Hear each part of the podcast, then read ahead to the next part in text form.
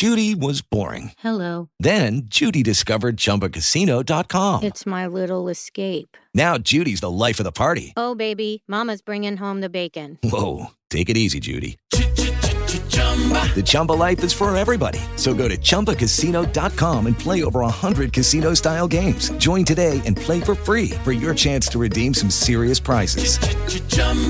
ChumbaCasino.com. No purchase necessary. Void where prohibited by law. 18 plus terms and conditions apply. See website for details. Ciao cari amici della Tecnopillola, quella che sta per ricominciare è una puntata un po' lunga, per cui ho deciso di tagliarla in due pezzi, eh, in due parti, parte prima e parte seconda. Mm, dato che si tratta di un discorso unico, però, eh, far uscire queste due puntate a distanza di un giorno dall'altra, invece di pas- far passare la solita settimana. Perché così se uno ha tempo e voglia può ascoltarsele tutte insieme, altrimenti si ascolta soltanto il primo pezzo.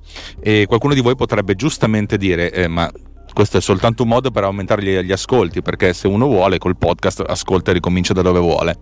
La realtà è una questione un pochettino più psicologica, perché eh, una puntata da 40 minuti, la, cioè due puntate da 40 minuti le ascolti più volentieri che una puntata da un'ora e 20. Eh, per cui è semplicemente questo, per, per avere anche, anzi, un, anche, un, po' di tempo di esportazione eh, decisamente più contenuto. Eh, spero che la cosa vi piaccia, spero che il contenuto vi piaccia, è una di quelle cose credo che la puntata che state per ascoltare sia la summa di tutto quello che ho sviluppato negli ultimi quattro anni a livello informatico, di quasi tutto, per cui spero che sia di, di vostro gradimento. Detto questo, buon ascolto. Motor.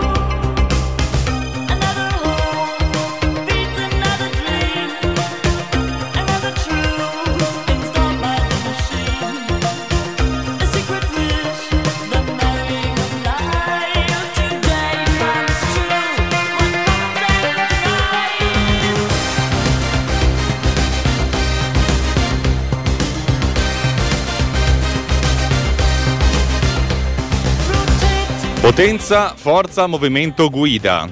Il capolavoro, una delle canzoni più belle che siano mai state scritte, secondo me. Una produzione che ancora oggi vince su ogni cosa. Loro erano i propaganda e questa è P-Machinery. Non voglio stare qui a raccontarvi troppe cose, anche perché le ho raccontate già durante una puntata di Summer Radio. Per cui via diretti velocemente verso l'inizio della puntata. Ah, ah, ah, no, non è vero, non è vero, non è vero, perché voglio, far, voglio fare sfumare tutta questa canzone. Per cui andiamo un pochettino a raccontare di cosa parliamo oggi. Power Force Motion Drive. Ehm, sì, eh, non ho scelto questa canzone a caso, cioè in realtà probabilmente l'ha scelto il mio subconscio perché mi sono svegliato stamattina alle 7 con questa roba qui nella testa dicendo ficata cosmica. Devo trovare il modo di infilarla dentro una delle puntate di Tecnopills e mi è venuta un'idea geniale perché in questi giorni sto lavorando a un progetto po' megagalattico. e qualcuno potrebbe dire perché non chiudi le parentesi? In realtà eh, sto aprendo parentesi per poter chiudere la prima che ho aperto. Penso che questa puntata dovrebbe durare un'ora. Poi alla fine probabilmente parlerò per 30 minuti o anche per 15, non lo so, cercherò di, di essere... Cercherò di essere mh, di essere chiaro ma non, non, troppo prolisso, ci proverò perché, perché ho un sacco di cose da raccontarvi. Allora, da cosa cominciamo? Primo fatto, eh, considerate che sto sviluppando alcune di queste tecnologie da tempo in memoria, da, da quando ho iniziato a, a, fare, a sviluppare app. Anzi, la mia primissima app si basa su una roba del genere. Un'app mai, di cui nessuno ha mai visto niente se non un paio di persone che hanno provato la beta e adesso non funziona più.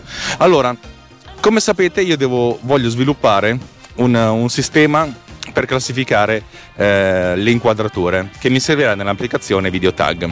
E come sapete, credo, Questo sistema si basa sulla machine learning, per cui sul, sul fatto di avere tanti esempi di diverse inquadrature in modo da fare training, cioè di allenare il motore di apprendimento in modo da capire che cos'è o cosa non è eh, quello, quello che gli si dà in pasto. Per fare training Uh, ho bisogno di tante immagini e di definire che cos'è immagine e che cos'è immagine. E ho pensato anche di fare una generalizzazione, ne ho parlato un paio di puntate fa.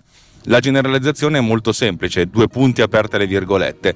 Far sì di trovare il modo di avere eh, un sistema che possa consentire alle persone, ad amici, parenti, conoscenti, gente che non conosce, eccetera, eccetera, eccetera, di aiutarti nella classificazione. Come, facendo cosa? Facendo una sorta di votazione. In pratica ogni persona si becca davanti un'immagine, ogni persona che partecipa a questa camp- una campagna si trova davanti un'immagine e sotto gli vengono indicate secondo te cos'è sta roba e tu rispondi. In questo modo, eh, rispondendo a queste, a queste domande, dopo un po' si può scegliere che una certa immagine è stata votata per la, maggior, per la stragrande maggioranza delle persone come classificata in un certo modo, allora diciamo che per fare il training questa immagine sarà classificata in questo modo. In pratica stiamo facendo training del training, mettiamola così, stiamo preparando il training del machine learning andando a chiedere alla gente che cosa ne pensa, una sorta di exit poll, va bene? Nel frattempo la canzone è terminata per cui sigla. Runtime Radio presenta Techno Pills, flusso di coscienza digitale. A cura di... No, no, aspetta, aspetta, aspetta, aspetta. Condotto da... No, no, no. Ah, sì. Per colpa di Alex Raccuglia. Ho raccontato queste cose molto, cioè, eh, molto cioè, mettendoci anche tantissimi minuti nelle puntate precedenti. Sapete? E per cui adesso andiamo invece a parlare di quello che voglio fare. Questa è una cosa che ho in testa da tantissimo tempo, eh, perché perché ce l'ho in testa. Allora, immaginiamo che io debba far sì che eh, devo far votare le persone delle cose.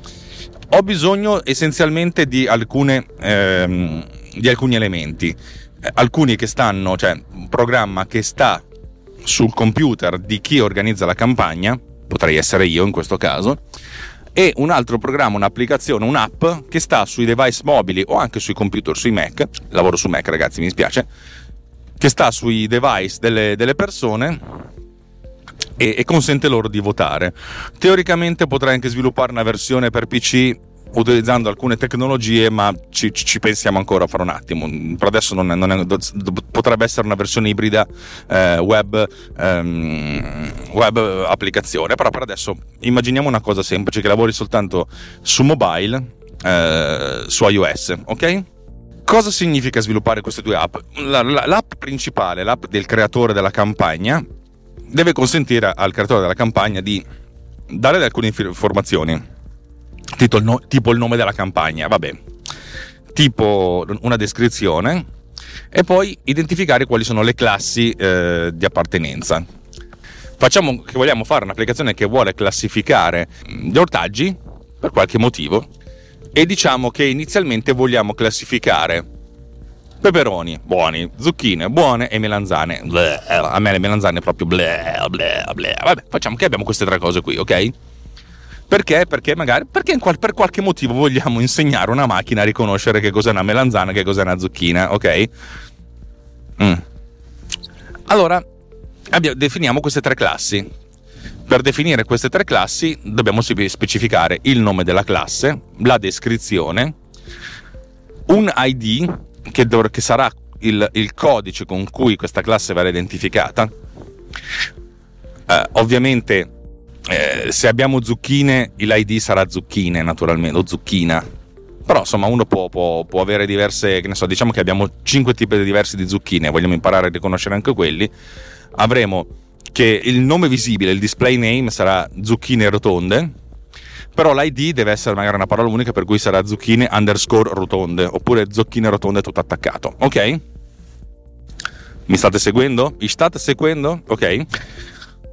E in più magari diciamo, diamo anche un esempio, una fotografia di una zucchina, o più di una fotografia per, della zucchina così in modo tale che se uno dice ma questa cos'è una zucchina o una melanzana? Beh, vediamo che esempi ci sono.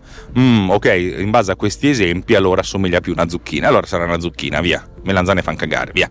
Per cui io devo, devo inventarmi una struttura che mi consenta di, eh, di avere cioè un file, una struttura in memoria che mi consente di avere tutte queste informazioni, ma ho un problema perché eh, le informazioni, i dati, che potrebbero essere i singoli dati della singola classificazione, della singola classe, zucchina, identificativo zucchina, è un, la zucchina è un cucurbitaceo probabilmente, che fa parte della famiglia delle zucchini, non lo so, francamente non so come funzionano le zucchine, non mi interessa. Eh, e poi le, le, le, immagini, per cui abbiamo... E poi la nostra, la nostra campagna di classificazione che ha tutte queste informazioni. E per adesso volutamente escludendo la, la, parte di accesso con degli utenti, cioè il fatto che questa campagna possa essere acceduta soltanto da alcuni utenti e che c'è magari c'è un utente eh, capo, che è l'amministratore della campagna, e gli utenti client, che sono quelli che essenzialmente votano. Per adesso questa roba qua non la, non la consideriamo, perché è fuori dagli obiettivi di questa puntata e non l'ho ancora sviluppata. Abbiamo queste informazioni e questa, tutte queste informazioni possono essere salvate in un database in qualche modo, anche perché poi dobbiamo prevedere di avere diverse campagne. Ok, magari stiamo facendo una campagna per, eh, eh, per identificare zucchine, peperoni e melanzane, e poi magari stiamo facendo un'altra campagna per identificare fiori, un'altra campagna per identificare eh, i marchi delle macchine, un'altra campagna a caso per identificare le inquadrature del, mm, del video ok? Per cui abbiamo diverse campagne. Possiamo fare un database, benissimo un database anche relazionale che abbia dentro tutte queste cose. E quando vi racconterò come sto, svolgendo, come sto solvendo questa cosa qui, dire, cioè, i, i, neanche il programma, chiunque di voi si metterà le mani nei capelli che io non ho, ok? Però ci arriveremo man mano. E poi devo, devo trovare il modo di rendere queste immagini visibili, cioè nel senso le immagini devono essere inviate messe su, su, un server da qualche parte e devono anche essere scaricate per poter essere visualizzate, ok? Fino a qui non mi sembra che ci sia niente di, di complicato, ok? Eh, il problema è trovare il modo di mm, generalizzare questa cosa qua, perché io mm, sono, sono, purtroppo sono, sono anziano, ma per certi versi sono anche giovane e dentro di me l'indole è quella dell'uomo che vuole risolvere i problemi del mondo, che è un grosso problema suo io tendenzialmente cerco di generalizzare le soluzioni in questo modo, una volta che la soluzione è stata fatta, poi dopo l'applico tante volte. Eh, questa cosa mi, mi, sta dando grandi, grandi soddisfazioni per quanto concerne le interfacce. Cerco di generalizzare un minimino in modo tale che poi quando devo comporre delle interfacce che abbiano certe caratteristiche, poi tutte queste cose qua ce le ho già pronte. Vabbè, chiusa parentesi. Allora mi sono detto, pensiamo inizialmente alle immagini. Mi piacerebbe trovare un sistema che mi consenta di eh, prendere un'immagine sul disco e in qualche modo pubblicarla sul, sul web e allo stesso modo in qualche modo che possa essere anche scaricata. Ok? Questa cosa l'ho risolta sempre nel passato utilizzando mh, mm, FTP. Io ho un sito internet alexaracuglia.net per cui ho l'accesso eh, FTP al sito e per cui è anche relativamente facile caricare degli, degli oggetti, come potrebbero essere delle immagini, via FTP in una certa cartella e poi queste immagini possono essere scaricate a loro volta ancora via FTP, che vi ricordo è un, è un, è un sistema arcaico e anche non sicuro, però vabbè, di questo non ci interessa ancora. E poi possiamo anche le stesse immagini sono visibili dal web attraverso un indirizzo che è molto simile a quello del, dell'FTP, ok? Il problema è però ti cade il caricamento massivo. Sai, se vuoi caricare una singola immagine, va bene. Se vuoi caricare 10 immagini, va bene. Se vuoi caricare 100 immagini, va bene. Ma mettiamo caso che a un certo punto uno abbia una campagna con 1000 immagini. Le cose cominciano a diventare complicate. Anche perché metti caso che tu hai in momenti diversi caricato due immagini tipo 001.jpg e capita immagine.jpg ne carichi due, che sono due immagini completamente diverse, però hanno lo stesso nome. Eh, e come fai? Come funziona sta cosa? Cioè, le, la, la, seconda sovrascrive la prima, non dovrebbe essere così. E allora ho iniziato a pensare, qui dobbiamo non, non, la, non pensare più ai progetti in termini di, eh, di singoli file, ma di risorse e aggiungere un livello di astrazione alla risorsa. Ma prima di andare avanti, canzoncina.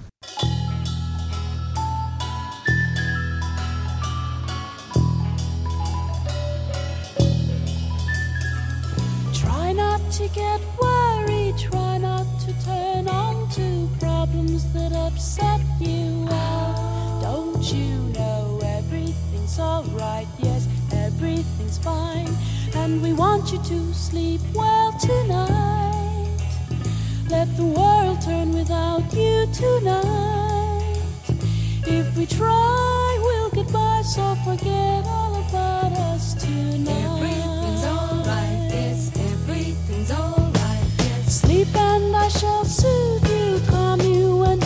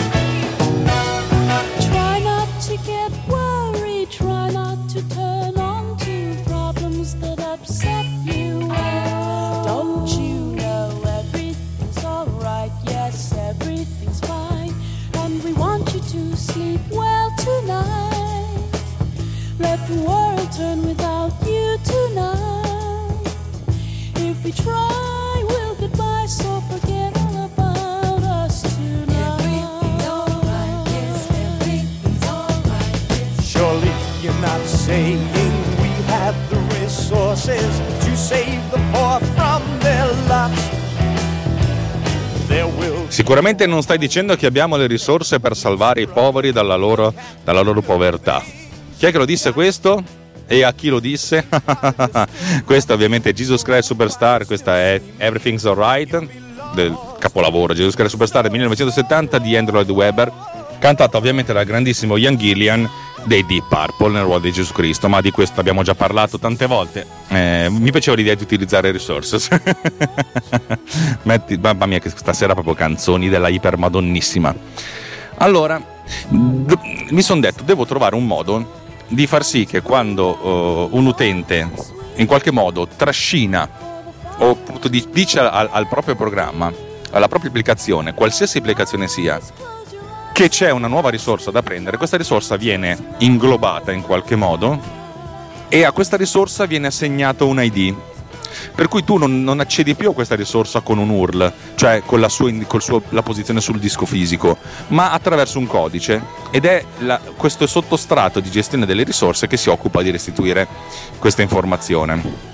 Sembra una stronzata? Non lo è perché nell'ottica di lavorare non con decine di file, centinaia di file, ma con decine di migliaia di file, le cose diventano un pochettino complicate. Io ho cercato di risolvere questa cosa in un certo modo in Producer, però facendo un grossissimo errore, un errore madornale, mettendo insieme tutte- tutti gli asset di tutti i progetti, eh, cioè di tutte le puntate. Ok, un giorno riscriverò Producer da zero, quando magari sarò ricco, ma, ma fino a che non lo sarò e siccome il mio obiettivo per la ricchezza è molto elevato, dubito che ciò avverrà mai. Per adesso funziona e ce la teniamo così. Allora, invece mi sono detto, dobbiamo trovare il modo di organizzare queste risorse in un modo un pochettino più, più ricco. E prima ancora di pensare al, al caricamento delle risorse stesse su- sul web. Cioè, nel senso, l'idea è quella di trovare il modo di, di far sì che queste risorse fossero accedibili attraverso un codice e, e poi la gestione del, del file system sottostante delle risorse venisse delegata a- al mio substrato. Come l'ho risolta questa cosa qui? Con lo frameworkino eh, a cui gli si dice la mia URL di base, cioè la, la cartella questa. Mettiamo caso che io voglia creare nuovo- una nuova campagna classificazione ortaggi e la metto sulla scrivania del mio computer. Ok? Uno non dovrebbe mettere le cose sulla scrivania, ma, ma capita. Mettiamo caso che mettiamo così.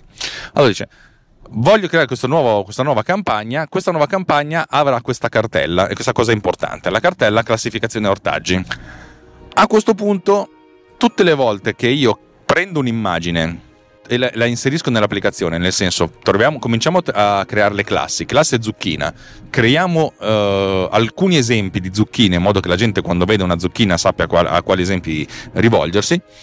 Allora, nel senso, c'è un'area della, delle mie interfacce in cui c'è scritto trascina qui il file che vuoi usare come esempio. A questo punto, quando si viene, viene fatto, effettuato il trascinamento, quello che succede sottostante è che il sistema operativo, in qualche, cioè in realtà poi sono cose che gestisco io, però mi, mi dà una URL. La URL non è soltanto la URL del, del sito web, ma è un qualsiasi indirizzo univoco eh, sul- sulla propria macchina, per cui invece di iniziare con http oppure https due punti slash slash slash www.cicciociccio.com slash jpeg ci sarà un file due punti slash slash slash volumes slash macintosh hd slash eccetera eccetera punto jpeg. Ok? Per cui mi dice l'utente ha trascinato uno- un file su questa area e alla fin fine ti dico dove sta sto file. A questo punto la cosa interessante perché il file può essere lasciato così com'è e allora si tiene un riferimento al file nel, pro- nel file del progetto. Cioè il mio progetto dice che l'immagine, la prima immagine della zucchina di esempio è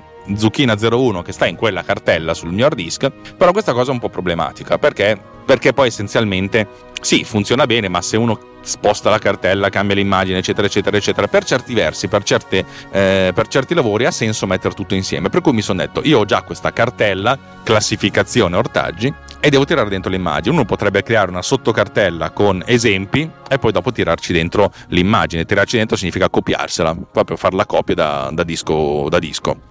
Quello che si fa, mm, semplicemente copiare un file. Il problema è appunto que- quello che abbiamo detto, che se abbiamo tante immagini le cose diventano complicate. Poi no, questa cosa qui non è un problema, eh, perché uno potrebbe dire semplicemente, oh, la gestione delle immagini, degli esempi e, delle, e delle, delle immagini che userò per la classificazione la gestisco io, io che sviluppo l'applicazione, io che sviluppo il progetto, ma la gestisco io. E gestisco io dove stanno le cose, va bene? Però in alternativa mi sono detto, possiamo anche trovare un modo per astrarre questa cosa qui nel caso in cui avessimo tante immagini, perché non è mai bello avere, che ne so, 10.000 immagini JPEG in una stessa cartella. Allora ho, ho creato un sistema di, ehm, di ingesting veramente semplice, veramente semplice, semplice, semplice, semplice, che però ha prevede di- che questi dati vengano salvati da qualche parte. In pratica è una sorta di piccolo sottofile system. Messa così sembra una figata, ma credetemi è una cosa molto semplice. Perché questo sottofile system è tale per cui nel caso in cui uno cambiasse la posizione della cartella sottostante, non deve andare a cambiare tutte le URL perché tutte le URL vengono memorizzate in maniera relativa rispetto alla, alla URL di partenza. Cioè, se io invece di, di trascino la cartella classificazione ortaggi dalla scrivania alla cartella dei documenti, se io ho tutti i riferimenti assoluti la cosa diventa problematica, se invece ho i riferimenti relativi questa cosa va via liscia come il burro e di, e di conseguenza siamo molto contenti. E nell'idea di fare ingesting di tantissime immagini ho creato questo sistema molto semplice. Al momento del caricamento c'è questa risorsa, questa nuova risorsa, che potrebbe essere qualsiasi file, non un file JPEG, qualsiasi cosa, una nuova risorsa, e voglio che questa risorsa appartenga a me. Io nella cartella del progetto delle- degli ortaggi, nella classificazione degli ortaggi, creo una nuova cartella e dico qui ci voglio mettere tutti i miei asset, tutte le mie risorse. E delego la gestione di questa singola cartella, la cartella delle risorse, a un altro, a un altro oggetto. E quest'altro oggetto è il sistema che gestisce le risorse. Per cui nel momento in cui io dico sistema di gestione delle risorse, voglio aggiungere questa immagine che sta in questa posizione del disco, il sistema delle gestione delle risorse ti dice ok, l'ho copiata, l'ho caricata e l'identificativo è adesso questa roba qua e ti restituisce una stringa, una stringa molto complessa che è un hash, è un numero identificativo generato a caso di 16 elevato alla 32 combinazioni possibili, per cui credetemi, cioè, non, c'è, non c'è- non c'è molta possibilità di collisione. Per cui ogni volta che il sistema dice dammi la risorsa che sta X, cioè dove sta la risorsa X, è questo sistema di gestione delle risorse che dice dimmi X, X sarà questa stringa che è stata passata prima, questo identificativo, ed è questo sistema di gestione delle risorse che restituisce la URL, che è la URL effettiva della risorsa in quel momento perché in quel momento la cartella si trova in questo posto. Però se per qualsiasi motivo viene cambiato anche il modo di gestire la cartella delle risorse, il sistema, chi se ne frega perché tanto la gestione viene fatta attraverso la chiamata a questo sottosistema. In pratica invece di accedere direttamente al disco si chiede a questo framework di mezzo, questa- questo middleware, dammi la risorsa X, dove X è questo numerino. E tra l'altro il numerino, dato che sono 32 caratteri, è anche più breve di una URL, per cui occupa meno spazio. E come ho fatto la gestione di questa, di questa cartella delle risorse? È molto semplice, ho copiato il sistema del- dell'upload dei, dei file eh, di WordPress. In pratica c'è una serie di cartelle dove la prima cartella indica l'anno, per cui 2020. Poi all'interno di questa cartella ci sarà una cartella ottobre, cioè 10, e all'interno della cartella 10 ci sarà una cartella 14, oggi è il 14 ottobre 2020, per cui tutti i file che verranno inseriti negli- nelle risorse eh, nella data del 14 ottobre staranno in questa cartella qui, molto semplice. E una volta che il file viene caricato in questa cartella, viene rinominato con questo id- identificativo. Ok? Comunque questa cosa è relativamente non importante, questa è un- una cosa in più che serve essenzialmente per trovare eh, una risorsa più che altro per mettere delle risorse e avere una sorta di indicazione di quando sono state caricate. Un'alternativa è quella che vi dirò per la parte successiva, cioè per il caricamento eh, sul sito che ha una soluzione diversa, per certi versi anche più intelligente, ma eh, concentriamoci per adesso sulla parte locale, ok? Allora abbiamo questa cartella di progetto in cui mettiamo dentro dei file, un po' come cavolo ci pare, un po' come è nella natura del- dell'applicazione del progetto stesso. Noi possiamo mettere le cose in maniera anche disor- disordinata. Ho scelto di usare questo metodo delle cartelle con anno, mese e giorno, essenzialmente per dare un po' di ordine e soprattutto per non riempire una singola cartella sul- su- sul- nel file system con, troppe- con troppi file. Adesso arriva la, la- la parte più divertente, cioè la parte di sincronizzazione. E, e per fare la parte di sincronizzazione devo fare un altro passo indietro e devo parlare di database online. E quello che vi dirò, eh, ovviamente, è, una- è un'eresia. È un'eresia folle, però un'eresia dovuta al fatto la prima versione di questa, di questa- di questa mia struttura probabilmente non, non sarà neanche la versione definitiva, ma le API, cioè nel senso come io chiamo questa struttura, rimarranno le stesse, per cui il database online è inizialmente provvisorio e poi successivamente diventerà un'altra cosa un po' definitiva quando ne avrò bisogno. Ma non posso andare avanti a parlare senza chiedervi un piccolo contributo. Il vostro contributo essenzialmente è quello di ascoltare lo spot che sta per arrivare. Pubblicità. Ok, facciamo finta, molta finta, che vogliamo caricare su, su un server eh, dei dati e anche delle informazioni. Le informazioni di queste risorse eh, sono essenzialmente poche per certi versi. Poi ovvio che uno si può inventare dei metadati di qualsiasi tipo, però a noi interessa sapere qual è il file name, il nome di file originale e dove andarlo a trovare online, cioè nel senso mettiamo caso che questo file venga caricato da qualche parte in qualche modo, e adesso non vi spiego ancora dove e come, dobbiamo far sì che quest- c'è un'indicazione di dove sta.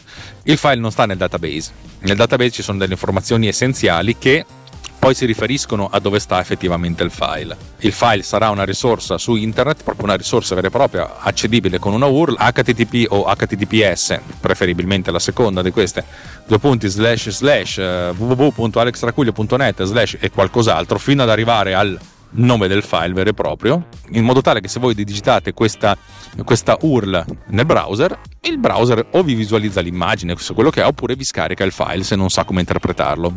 Ok? E, e ovviamente il file è una cosa che occupa anche varie. C'è un tizio che è uscito dalla macchina e sta facendo cosa? No, che brava persona. Ha trovato una maschera e l'ha. Ha trovato un guanto per terra e l'ha appiccicato al, al semaforo. Bravo, bravissimo. Gra- grande persona. Questo merita tutto il, tutto il mio rispetto tutta la mia stima. Dicevo, il file è una cosa enorme, nel database ci sono soltanto i riferimenti, in modo tale che se a un certo punto c'è bisogno di sapere dove sta questa risorsa, si interroga questo database online, si capisce qual è la URL della risorsa e poi a questo punto si accede alla risorsa. È un doppio passaggio, sì, chi se ne frega, va bene così, ok?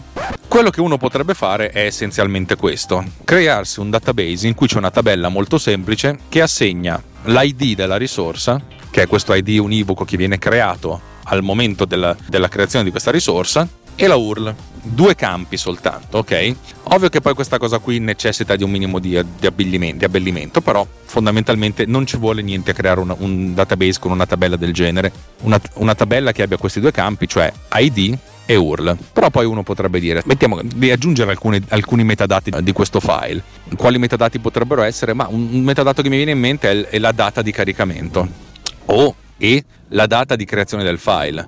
E un'altra cosa molto importante è l'hash. L'hash è quella funzione che restituisce sulla base di un... Minchia. Ma vaffanculo, sei tu che devi spostarti, testa di rapana. Dicevo, l'hash, una funzione di hash con la H maiuscola, è quella che gli si dà in, ba- in pasto un file, cioè dei dati, che potrebbero essere una stringa tipo Pippo o un intero file da 200 GB, e lui calcola un hash, cioè un, una- un numero che lo identifica, tale per cui se anche si cambia un, un singolo bit di questo file, l'hash è completamente diverso, per cui dice non è la stessa roba. Per cui ha senso caricare anche questo, perché? Perché dopo lo, lo- lo vediamo. Sto dicendo un po' troppo e dopo lo vediamo, però capite che questo, questo mio ragionamento di, di parentesi aperte, aperte, aperte, aperte deriva dal fatto che ho un sacco di cose da realizzare prima di arrivare a, a- portare a termine eh, questo, questo progetto vero e proprio. Allora, dovevamo caricare un po' di informazioni perché la tabella di questo database eh, comincia a diventare un po' ca. Va bene, eh, non c'è nessun problema, uno ci può ficcare dentro quello che vuole in un database. Però poi si deve scrivere tutta la parte di front-end, cioè scrivere la parte di lettura dei dati in modo tale che eh, l'utente dica eh, se io ho la risorsa X, qual è la sua URL, ma soprattutto dimmi anche la, la dimensione del file, dimmi la data di caricamento, cioè, dimmi tutte queste informazioni. Per cui uno si deve scrivere tutta la parte di, in PHP, in ASP, in quel, nel linguaggio che, che server, che server side che si vuole, per fare la- il parsing di queste cose. Che va bene, eh? però è una rottura di palle, perché fondamentalmente poi eh, devi, ripet- devi costruirti tutte queste, queste informazioni e soprattutto a un certo punto metti caso che devi creare un nuovo database che ha dentro altre cose tipo gli utenti, nome utente password, password ovviamente in chiaro, sto scherzando naturalmente, con un minimo di anagrafica tipo l'email, nome, cognome, una descrizione, qualsiasi cosa, e allora devi ricrearsi un altro database. Creare una tabella è un- è un- non è un grosso problema. Cre- creare tutta la parte di front-end è un po' più una rottura di palle. Allora io ho deciso di fare questa cosa qua. E adesso qui arriva, arriva la botta maligna che, eh, che vi farà male alla salute. La botta maligna è che non creiamo un database che può servire a tutte queste cose. Non tanto un database, ma una tabella che possa fare tutte queste cose. E uno può dire, ma sì, ma se hai degli utenti sono fatti in un modo, se hai delle, delle risorse che stai caricando sono un'altra cosa, se hai un'altra... Cioè, fondamentalmente uno ha bisogno del database beh, cucito su se stesso, è vero. Ma immaginiamo una, una situazione ideale in cui o abbiamo un computer di potenza infinita, con memoria infinita, cioè, diciamo che non abbiamo problemi di, di, eh, di performance, oppure se abbiamo problemi di performance, gli accessi sono talmente ridotti che non è un grosso problema aspettare un nientesimo di secondo in più, perché non creiamo un database generalista? Uno che faccia un po' tutto e poi è il, è lato client, cioè l'applicazione che si occupa di interpretare questo tutto. Praticamente ho scritto un database che si chiama GPDB, General Purpose Database, un database che va bene un po' per tutte le occasioni. In questo database ho ficcato dentro un ID di suo, una- un campo ID che ha a che vedere con il record del database. E vabbè, questo viene generato in automatico, in modo che sia univoco. E poi ho, ho creato un campo nome tabella, in realtà si chiama tabella, per cui la gente che, che accederà a questo database vi accederà cercando quella particolare tabella, per cui se io ho una tabella delle risorse cercherò la tabella risorse, ovviamente si chiamerà in altro modo nel database. Se io cerco gli utenti cercherò la tabella degli utenti, ma i record sono gli stessi e come interpreto questi record, come interpreto i campi eh, che, che mi verranno restituiti, eh, dipende dalla- dalla- dall'applicazione client, per cui ho una tabella, ho una tabella unica che ha dentro il campo ID, record ID, al campo tabella e poi ha un po' di, di campi di tipo stringa, st- stringa 0, stringa 1, stringa 2, stringa 3 e ha alcuni campi numerici, numero 0, numero 1, numero 2, numero 3. Ha due campi di data, data 0 e data 1. È un campo URL che è sempre una stringa che però viene chiamato URL. Che cosa fa questa- questo database? Io praticamente quando scrivo su questo database dico, se- metti caso che sto creando un nuovo utente, allora crea un nuovo record che abbia queste informazioni. Il nome della tabella è utenti, per cui andrò a scrivere una utenti. La stringa 0 è il nome utente, lo username. La stringa 1 è l'email, preferibilmente criptata o in qualche modo, la stringa 2 è la password criptata. In questo modo io scrivo su questo database, lo so, lo so, lo, ragazzi, cioè, ora che lo dico è, è, fol- è folle, ma sta roba funziona, per cui che cazzo me ne frega. Poi il giorno che voglio invece sviluppare un'applicazione seria, tra- trasmigo tutto e faccio solo un- una tabella con gli utenti, ok? E per cui vado a scrivere queste cose nel database quando voglio scrivere un utente. Quando voglio scrivere una risorsa, scrivo nella tabella risorse e nella tabella risorse ci scrivo dentro nella stringa 0 il nome del file, nella stringa 1 l'hash del file, nel campo URL la URL definitiva di questo file, nel campo numero 0 ci metto dentro la dimensione del file, nel campo data 0 la data di creazione del file o di modifica del file, nel campo data 1 la data di caricamento. Capite che a questo punto se io a un certo punto devo leggere l'utente e io ho il nome utente, posso fare l'accesso all'utente, nel senso cercami nella tabella utenti l'utente che ha nome X e dove ha nome X significa che ha stringa 0 uguale a X. Per cui tutta la logica di elaborazione viene fatta lato, lato client, cioè sull'applicazione, sul, sul tuo computer, non sulla, sul lato server. Lo so, questa cosa qui è folle e mette a pericolo di un sacco di, di, problemi, però considerate che sta roba qua la userò soltanto io, con codice che ho scritto io, non verrà mai dato il codice a nessun altro, per cui ci sono delle, delle simpatiche restrizioni che secondo me funzionano. Stesso dicasi per le risorse. Dammi la risorsa X, dammi la URL, per cui io seleziona nella tabella General Purpose Database i campi, i record che hanno come valore tabella il nome della tabella risorse, come stringa 0 l'ID della risorsa. E in questo modo, con un unico database, riesco a farci un sacco di cose separate. Questa cosa qui può avere senso dal punto di vista delle risorse, ma dal punto di vista dei singoli progetti. Mettiamo caso che io sviluppo un progetto a caso che voglia fare la classificazione degli ortaggi, io posso infilare lì dentro le informazioni che mi servono perché possono essere scaricate dagli utenti, perché io a un certo punto in questo database ci posso ficcare dentro quello che voglio. E nel malaugurato caso in cui avessi bisogno di quattro stringhe invece di tre, oh, chi se ne frega, aggiungiamo un campo al database. L'infrastruttura è relativamente solida e funziona. E non solo, eh, dato che devo fare delle ricerche che possono essere anche complesse, cioè avere la stringa 0 eh, col, col, con un certo valore, il numero di un certo valore, e visto che il database è un database SQL, io posso fare queste ricerche effettivamente chiedendo, passando alla pagina eh, PHP, anche il codice SQL che voglio eseguire, per cui la struttura, cioè come viene eh, effettuata la query, la, la, la domanda della query non è lato server, ma è lato client. È il client che dice come fare la ricerca. Il lato server essenzialmente deve soltanto produrre un grande JSON con i risultati della select. Ovviamente sono presenti tutte, tutte le, le, operazioni che si possono fare, cioè l'inserimento di un nuovo record, la cancellazione di un record e l'aggiornamento di un record e ovviamente la selezione attraverso una select SQL, SQL per, per, per, i non amici, una select SQL, le cui caratteristiche della select sono quelle passate come richiesta dal client. Per cui nel senso uno potrebbe dire voglio tutte le risorse che hanno dimensione maggiore di 100 megabyte di 100.000 allora faccio, faccio, passo una SQL select from bla bla bla bla bla where eh, num 0 maggiore di 100.000 e questa, questa, questa cosa è sì un testo un testo che viene creato lato client sulla, sull'applicazione, viene passato al server e dice oh server eseguimi questo SQL, tu non ti fare domande, esegui. Lui esegue, trova la select di quello che viene trovato, è un, un grande JSON e viene restituito il JSON. A questo punto il JSON è una, è una, serie di record che hanno ovviamente stringa 0, stringa 1, stringa 2, stringa 3, tutti questi campi che non hanno una connotazione con l'applicazione, però nel momento della lettura io posso fare effettivamente la transcodifica perché ho questi campi che sono stati codificati in Swift in modalità codable, per cui la lettura dei, dei, dei, dei campi JSON viene, viene, fatta in automatico nelle variabili, cioè negli attributi dell'oggetto, e a questo punto io posso, fare, posso dire, visto che sto cercando le risorse, creo un array di risorse e ogni risorsa ha ID, quella che viene passata come stringa 0, e poi ci posso riempire tutti i vari campi relativi. Ok, adesso facciamo una pausa e mettiamo anche la canzoncina. Perché? Perché questa cosa che vi ho tirato de- dietro è, non è una bomba, è una bomba atomica che probabilmente mi esploderà in mano. Ma per la prototipazione veloce, credetemi, sta roba qui è una iena. Funziona, funziona relativamente bene.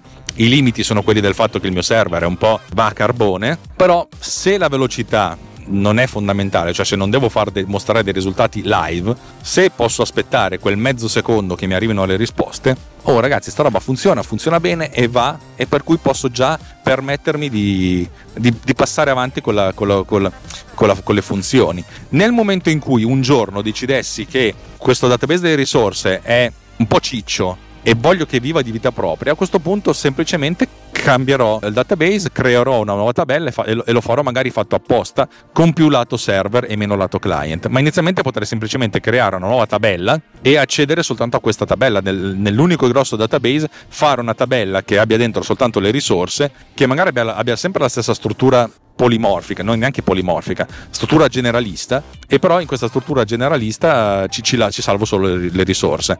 Lo so, sono stato, que- quest- questi ultimi 15 minuti sono stati cattivi, brutti e cattivi, e tutto quello che l'informatica non dovrebbe essere nel 2020, ma anche nel 2000, ma anche nel 1980, l'ho fatto, ho fatto tutto il male possibile, ma a mali estremi estremi rimedi no in realtà cioè, l'importante è arri- basta che funzioni ecco basta che funzioni. C'è un database comune che serve un po' a tutto quello che mi serve poi il giorno che mi serve la, la- la- la- feature giusta, devo avere le performance, magari utilizzerò anche un altro server e, e un altro database. Ma per adesso questa roba qui funziona, va, non rompe i coglioni. Ecco, la cosa fondamentale è che non rompe i coglioni.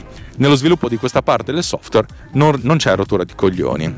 E adesso per respirare un pochettino mettiamoci una canzoncina. Mettiamo Enia, pensa a te.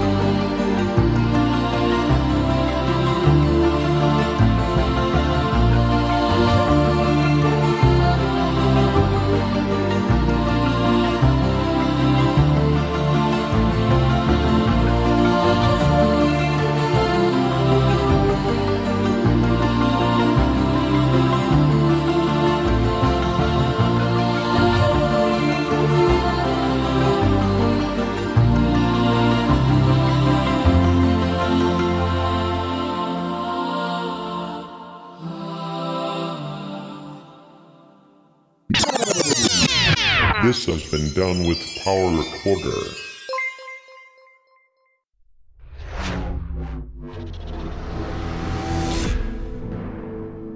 This podcast is edited with Producer. Discover more at ultimedia slash producer. ulti.media slash producer. P-O-D-U-S-C-E-R.